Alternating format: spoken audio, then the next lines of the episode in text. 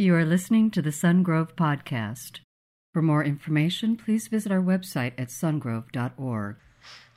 Now, today, I just want to start off by giving you an opportunity to gamble. I want you guys to gamble. It's just in your heads, it's imaginary. Don't worry. One side, we have LeBron James. LeBron James, six foot eight, 250 pounds. On the other side, we have a third grader. Now, just a random third grader. If I go out to the Sunday school class out there, I'm just going to pick a third grader at random. And this third grader is going to play one on one against LeBron James. Now, if you had to wager your entire life's savings on who would win this epic battle right here, who would you put your money on? I'm guessing that almost all of you would say LeBron James. Why is that? Well, he's bigger, he's stronger, he's faster, he's more athletic, he has more experience, and he's widely regarded as the best player in the NBA.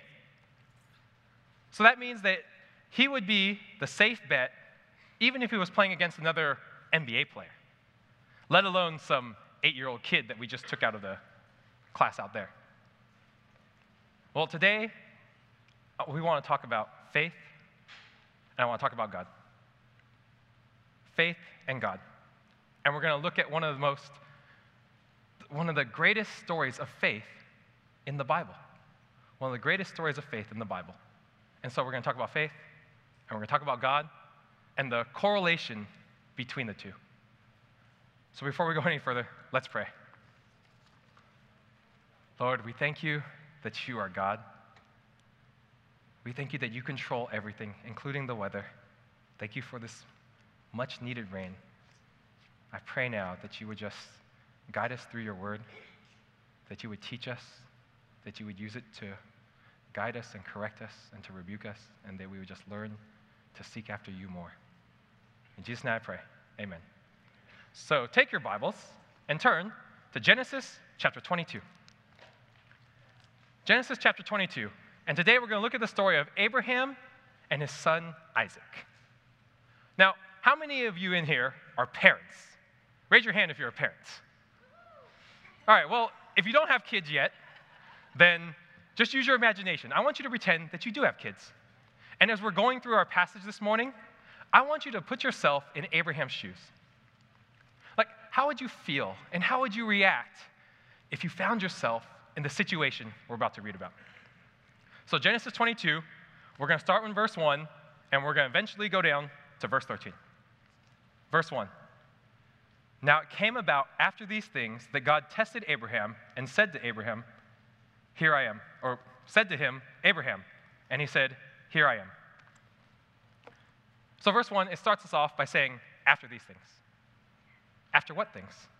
Let me just quickly review for you what's happened here. Genesis 15, God promises Abraham a son. Genesis 16, Abraham and his wife, Sarah, they get impatient. And so Sarah gets this brilliant idea and says, Hey, Abraham, why don't you sleep with my maidservant, Hagar? And so he does, and Hagar gets pregnant and bears him a son. And Sarah ends up despising both of them. In Genesis 18, God reaffirms this promise to Abraham. And Sarah basically laughs it off because she's almost 90 years old at this point.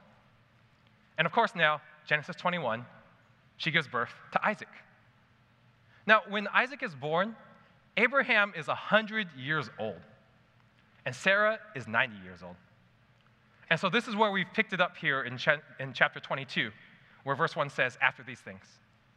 And then the rest of verse 1 tells us that God tested Abraham, and Abraham's response was, Here I am. Now, notice Abraham's response. It's immediate, right? No questions asked. God calls out and he says, Here I am. Next, in verse 2, he said, Take now your son, your only son, whom you love, Isaac, and go to the land of Moriah and offer him there as a burnt offering on one of the mountains of which I will tell you. There's kind of this buildup going on here in verse 2. Each phrase just kind of adds to the anticipation of the story. God says first, Take your son. Then he says, Your only son, the one you love. Yes, take Isaac, the child of promise, and take him with you to Moriah, which was like three days away from where they were. And we'll talk about that later.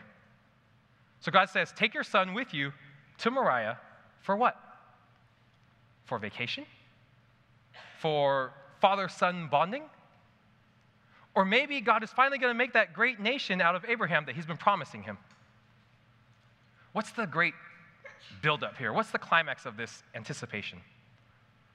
God tells Abraham to go there and offer up Isaac as a burnt offering. And then you realize how each phrase was just more excruciating than the next. Each word just hits Abraham just a little bit harder. Your son, your only son, the one you love, Isaac. Take him and offer him up to me.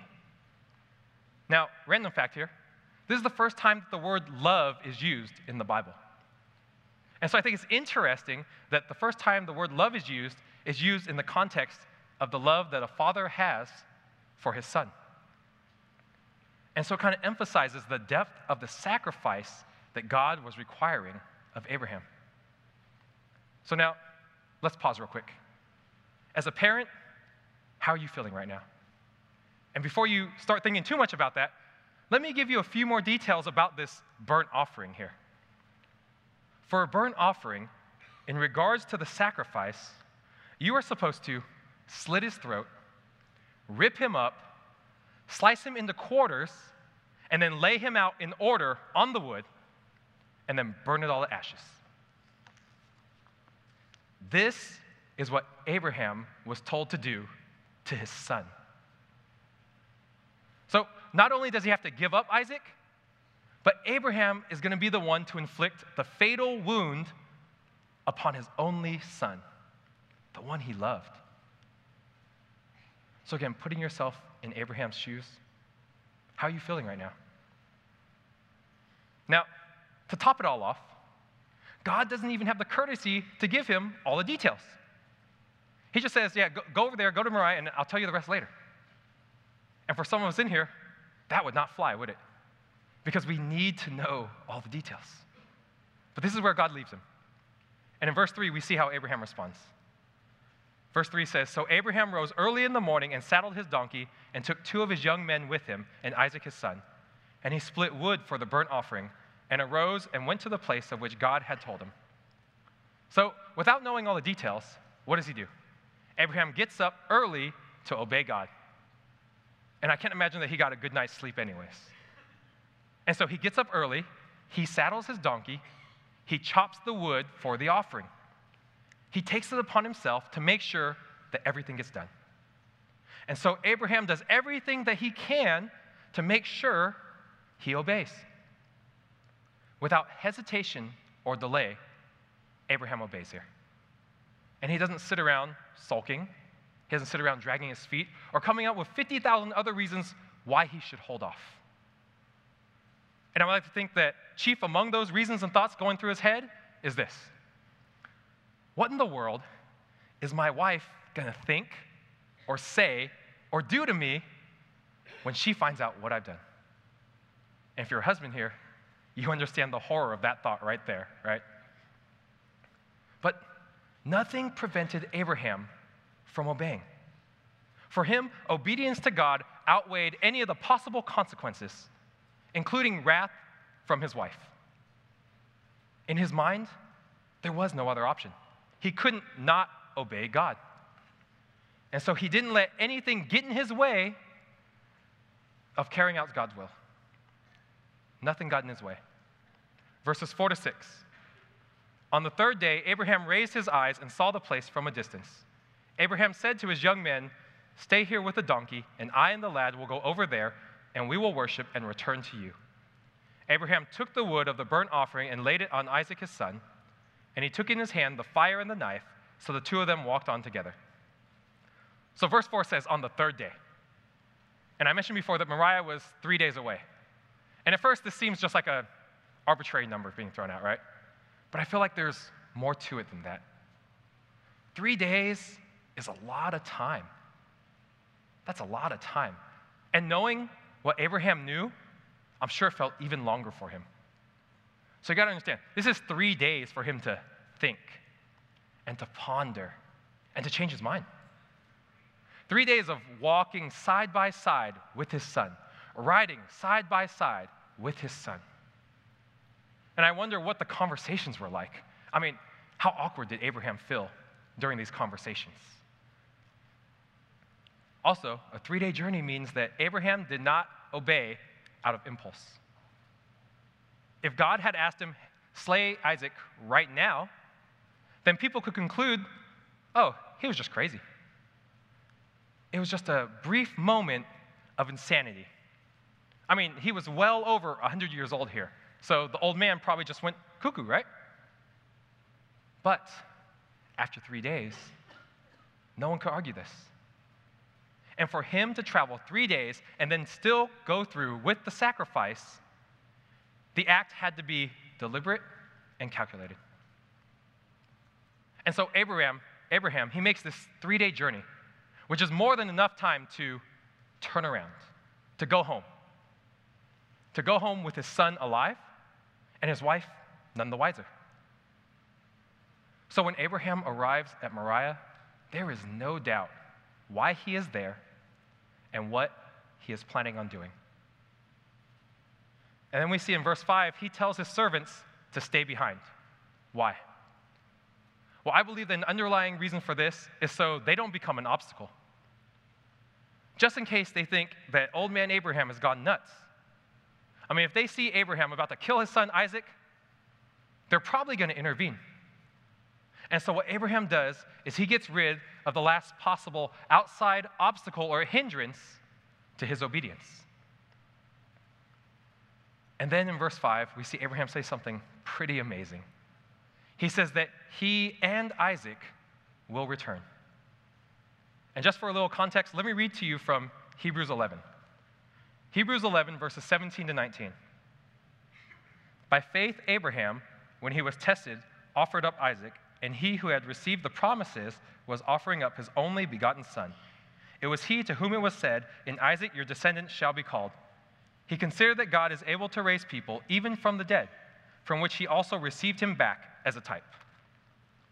And so we see in Hebrews that this statement in verse 5 that Abraham makes, it's a statement of faith.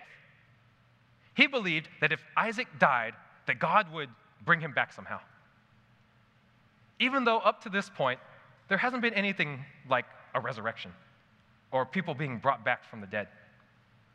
There is no previous basis on which Abraham could base this belief on, except for the fact that God is God. And the last thing I want to point out in verse 5 is that word worship. This is also the first time the word worship is used in the Bible. And now, knowing what God has asked him to do, Abraham tells them that we are going to go up there to worship. He's going up to worship. And then finally, in verse 6, Abraham, he gathers together everything that he needs to complete the sacrifice. He doesn't accidentally leave something behind to try to delay anything. He makes sure that all the preparations are made. And then we get to verse 7. And to me, verse 7 is like this humongous salt rock that's being placed on an open wound.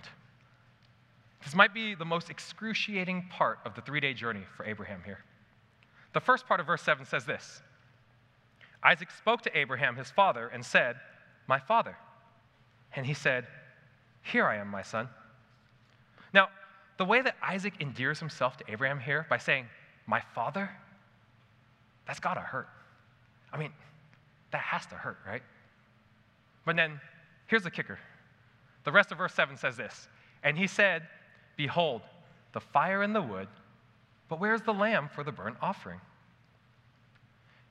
And this simple question that Isaac asks, it shows one thing that Isaac gets it. And if you're a parent, you probably understand this just a little bit better than the rest of us. Isaac gets it. He has listened to his father, he's observed his father, he has learned from him, and now he understands. He knows exactly what a burnt offering is and how to do it right. And so, in this comment right here, in this question, Isaac, he demonstrates his desire to worship God in the proper way. And maybe up to this point, Abraham doesn't know if Isaac's been listening. He doesn't know if he really gets it. But at this very moment, he knows now that his son has been listening and learning from him all these years. And it's not in our text, but I can imagine at this point, Abraham could not be prouder. He has raised his son well. He has raised his son to fear and to love God. And yet he knows that soon after this proud parenting moment, he is the one who's going to terminate the life of his son. So, again, as a parent, try and imagine that you're Abraham here. How are you feeling? How conflicting is this? Verse 8 Abraham said, God will provide for himself the lamb for the burnt offering, my son. So the two of them walked on together. And just like in verse 5, we see the great faith of Abraham again. He doesn't know what's going to happen, God doesn't tell him, but he just has faith in God and that God will somehow provide. And then it says that he just continues on walking with him. And I think to myself, how does he do it? Like, how does he keep himself together and not break down and just burst out into tears walking next to his son? How, did, how does he do it? And then verse 9. Then they came to the place of which God had told him, and Abraham built the altar there and arranged the wood, and bound his son Isaac and laid him on the altar on top of the wood. And here's where I get thrown for a loop here. It says that Abraham, he built the altar, he bound Isaac, and he put him on the altar. Well, most Bible scholars, they say that Isaac was anywhere from 16 to 25 years old at this time. Some people even think he was 33 years old. Think about that 33 years old. Now, how much effort do you think it would take to tie up a 16 to 25 year old boy? But now, before this, you got to remember that you got to catch him first, right? I mean, it would take a lot of effort to do this. Now, also remember, Abraham is anywhere from 116 to 125 years old. Not exactly a young, strapping lad anymore. Now, after you catch this kid and you tie him up, you still got to lift him up onto the altar, and then you got to make sure he don't roll away in an effort to make a getaway for it. Because most 16 and 25 year olds, they're going to fight back. They're not going to let you just do that. And so, in order to accomplish this, you might just have to knock the kid out. Well, if you look to your left, right over there, there's this poster hanging there. And you will see these two smiling faces looking at you CJ and Randy. And up there, you probably can't see it, but it's right below you. Now, both of them are in high school. Both of them are cross country and track athletes. And so I think to myself, what would it take for me to catch one of them and tie them up? It would take a lot of effort for me to do that let alone have the energy afterwards to hoist them up onto the altar. Now, just imagine your grandparents or your great grandparents chasing after them and trying to tie them up. Good luck with that, right? So, how in the world does old man Abraham do this? God must have gave him super strength, right? Or maybe God helped subdue Isaac or maybe he put him to sleep temporarily. Well, the answer to this, it's so simple, but it's even more amazing. Abraham, he didn't have to fight. He didn't have to tire himself out. Isaac willingly let his father tie him up. And so now, not only do you see the faith of the father, but of the son as well. And this had to be such a bittersweet moment for Abraham. The son who he trained up to fear and love God, he now puts that training into practice by demonstrating perfect obedience. And as willing as Abraham was to sacrifice his son, Isaac was just as willing to lay down his life in obedience to his father. He didn't complain, he didn't argue, he didn't struggle. He just let his father tie him up, and he willingly laid down his life. I hope by now you're starting to get this idea that this is not your ordinary father son combination here. Verse 10 Abraham stretched out his hand and took the knife to slay his son. Verse 10 here shows us that Abraham was not messing around. God told him to do something, and he was going to do it. And if you look at that last phrase, it says, to slay his son. That little word, to, it shows intent. Abraham was set on going through with this. And so, Abraham, he picks up the knife, probably with tears in his eyes, with the intention of slaying his son Isaac. There's no going back for him. Finally, verses 11 to 13. But the angel of the Lord called to him from heaven and said, Abraham, Abraham. And he said, Here I am. He said, Do not stretch out your hand against the lad and do nothing to him. For now I know that you fear God, since you have not withheld your son, your only son, from me. Then Abraham raised his eyes and looked, and behold, Behind him, a ram caught in the thicket by his horns. And Abraham went and took the ram and offered him up uh, for a burnt offering in the place of his son. So, just as Abraham's about to kill Isaac, God intervenes. And he provides a ram as a substitute to take the place of Isaac. And so Abraham goes over and he takes the ram and he offers it up to God as a burnt offering. And so in these 13 verses, God gives us a great example of what it means to place your faith in Him.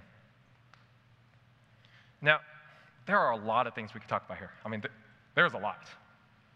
But here's probably my main thought, and we'll just kind of flow from here. One of the main things that comes to mind for me is this Abraham was awesome. He was a little crazy, but he was awesome. But why don't I have faith like this? And how do I get to the point where I can have faith like Abraham had? There's two things I want to take from our text here. Two ways to kind of grow your faith, if you will. The first is this you need to know God. You need to know God. If you look at our passage, it becomes pretty clear that Abraham knows God. We see this from the beginning in verse 1. God calls out to him, and Abraham replies, Here I am. And his response, it implies familiarity. He knows God, and he knows God's voice. And so he responds right away. And we see this again in verse 11. Now, if this was some weird, like, creepy looking stranger guy, Abraham probably wouldn't respond in the same way. Also, in verse 5, he says that both he and Isaac will return. And we read in Hebrews why he says this. God made promises to him and he considered that God was able to raise Isaac from the dead. And the reason that he is able to come to this conclusion is not because he knows the promise that was made to him, but because he knows the person who made that promise. Let's review some of the facts here. Isaac was the child of promise. A great nation was to be made out of Abraham through Isaac. Abraham, he's a smart guy. And so he knows what dead means. He knows what it means to be dead. He's never seen anything or anyone come back from the dead. And so he's thinking here, man, if Isaac dies, it's over. He's dead. There is no great nation. But his faith tells him that this is God. And God made me a promise. And God always keeps his promises. And so even, I don't, even though I don't understand what's going on, or how it's going to work out, or what God's going to do, what I know about God and what I know to be true about God, it far outweighs what my human thinking and my personal experience tells me is true. And so, with all these different variables in play and all these different outcomes that are possible, Abraham knows that the one thing that is impossible is for God not to be God. And so he knew that God had a plan and that he would be faithful in fulfilling his promise. If you think back to the beginning, I asked you to choose between LeBron James and a third grader. Well, is it weird that you made your decision without any information at all about who this third grader is? Like, rationally, if you were going to place a bet, like wagering your entire life savings, at the very least, you want to know who's playing the game. Well, for us, it didn't matter. Why? Because it's LeBron. And you know enough about LeBron James to know that it doesn't matter who this third grader is. And so you made a decision based solely on who LeBron James is. Let me tell you, it is the same way with God. When you know God, you don't need to know all the details. You don't need to know how it's all going to make sense, because sometimes it doesn't. All you need to know is God. He is the only variable of importance. When you know God, the rest of the equation is irrelevant. It's irrelevant. So let me ask you this How well do you know God? How well do you know God? Do you spend time with Him to learn about Him and about His character? Do you know what He desires? Do you know what He wants? How do you do this? Two ways. Very simple read and pray. And I was telling young adults a few weeks ago back that this could be an application point every single week because it's that important. Read your Bibles and pray. Read what God says, talk to God, listen to God. That's how you get to know Him. And the more that you know God, the more you will want to place your faith in Him. And the more that you place your faith in Him, the more you realize that putting your faith in anything else is stupid. It's stupid. When you know God and who He is and how wonderful and how glorious He is, you won't want to place your faith in anything else. So if you want to have faith like Abraham, get to know God. Foster your relationship with Him, spend time with Him. Get yourself to the point where you can say, God, I don't understand what's going on here. I don't know what's going to happen, what you're doing. But I know that you are God. And I will rest in your promises and in the truth of your word. So, first, you need to know God. And then, second, if you want your faith to grow, you need to let Isaac go. You need to let Isaac go. If you're being honest, most of us in here can finish the sentence right here. I am willing to trust and follow God as long as He doesn't ask me to, and you can fill in the blank. As long as He doesn't ask me to do this, to give this up, to go here, then yeah, me and God, we're good. We're, we're good. But if you look at Abraham, he was willing to sacrifice everything in obedience to God, including his son. What are you holding on to? What are you holding back from God? Is it time? Is it money? Your career? A relationship? An addiction? Material things? What if God asked you to give up your cell phone? The air just got a little bit thinner in here, right? It's, it's like that Chevy commercial. The guy gathers everyone in the room, he takes their cell phones, and he starts putting them in this thing that looks like a wood chipper. And so he puts like one phone, two phones in, and they come out in shreds. And so this girl over there has seen enough. She runs over and she saves her cell phone. Most of us can relate, right? Whether it's a cell phone or something else in our life, there are things that we just don't want to give up, things we don't want to lose, things we don't want to live without. Well, let me encourage you this morning to worship God by letting go. Take whatever Isaacs you have in your life, whatever you love, and give them up to God. If you look at verse 5 again, Abraham is intent on offering Isaac to God. And Abraham says that he is going to worship. He calls it worship. So worship God today by offering up the Isaacs that are in your life. And as you saw in our story, when you give up Isaac, God does amazing things. God does amazing things. Now, is it going to be hard to get to that point? Yes. Is it going to hurt? Probably. But will it be worth it? Absolutely.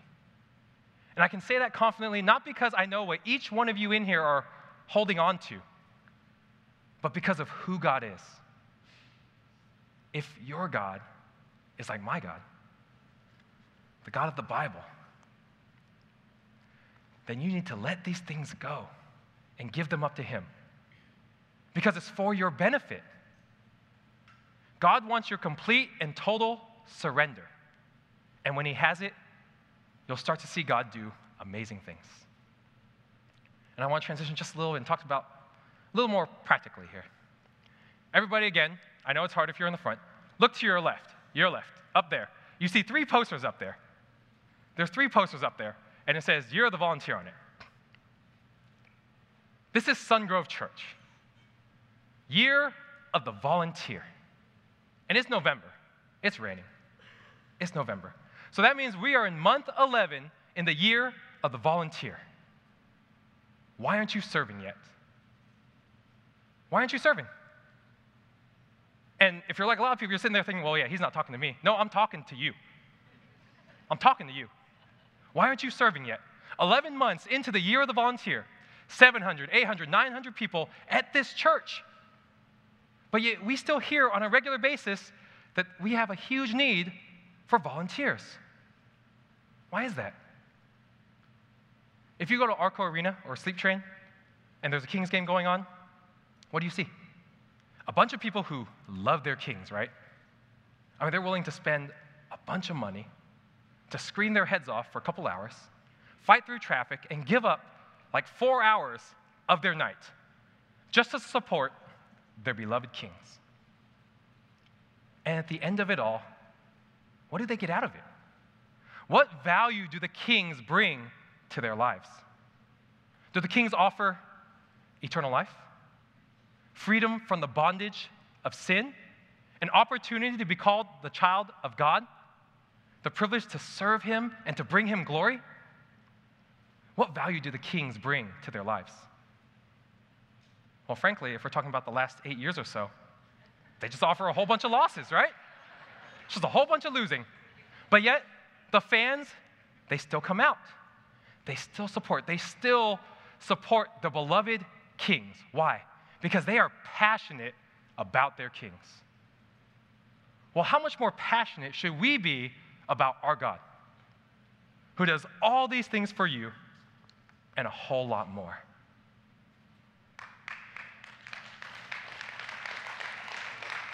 Quit, quit being lazy and quit making excuses and do what you were created and saved to do.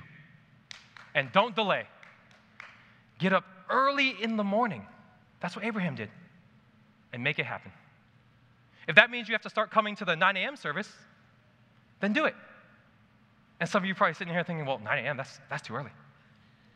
Is it really? I'm betting most people in here get to work during the week by 9.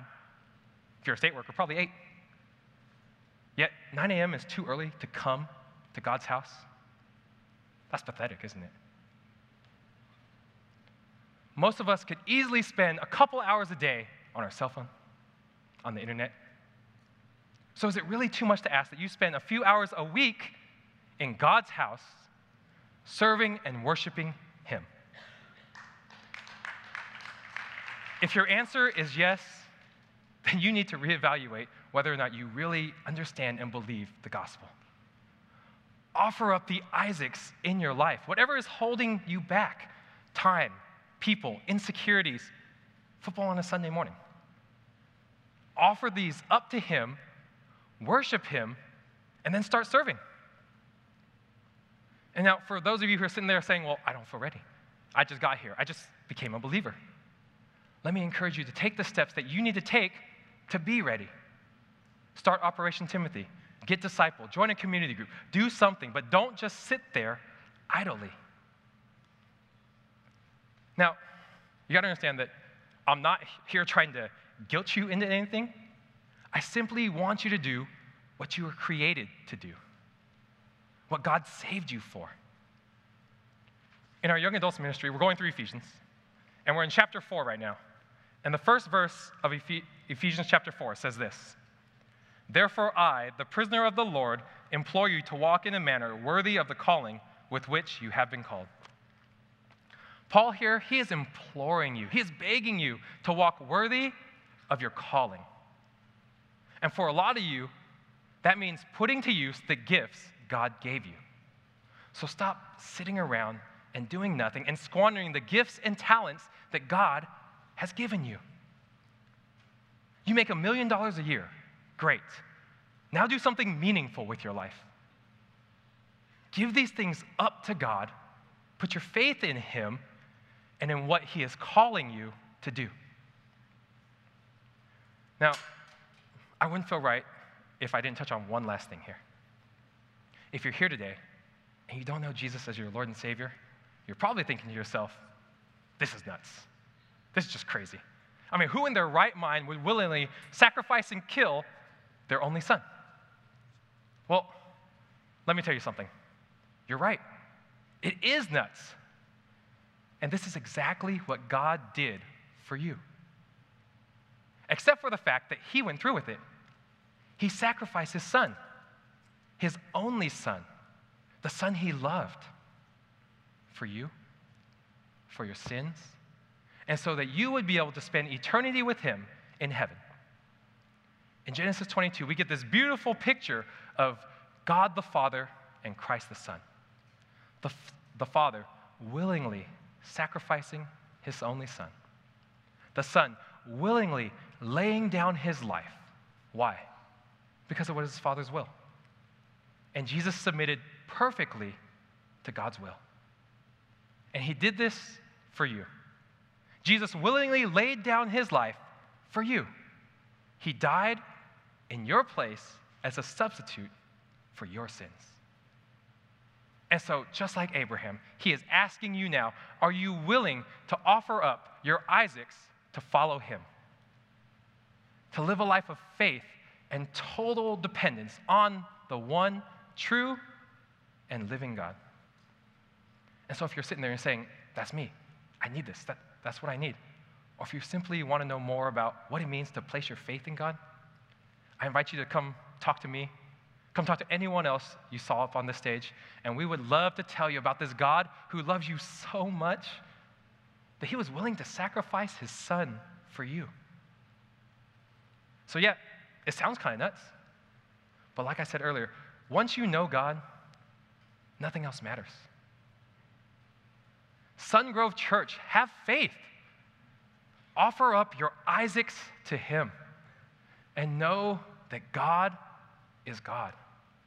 And that is all you will ever need. Let's pray. Lord, we once again just thank you for your word. We cannot thank you enough. I pray now for those of us who are holding on to things that your spirit would just work in us, that you would break us, and that you would use us mightily to spread your word and your glory throughout the world. I pray that you would just put in us just that, that irresistible feeling that we cannot do anything else but serve you. I pray that you continue to work in our lives and that we would seek to do nothing but to bring you glory above all else. In Jesus' name I pray. Amen. Thank you for listening to the Sungrove Podcast. For information on Sungrove Church, visit our website at sungrove.org.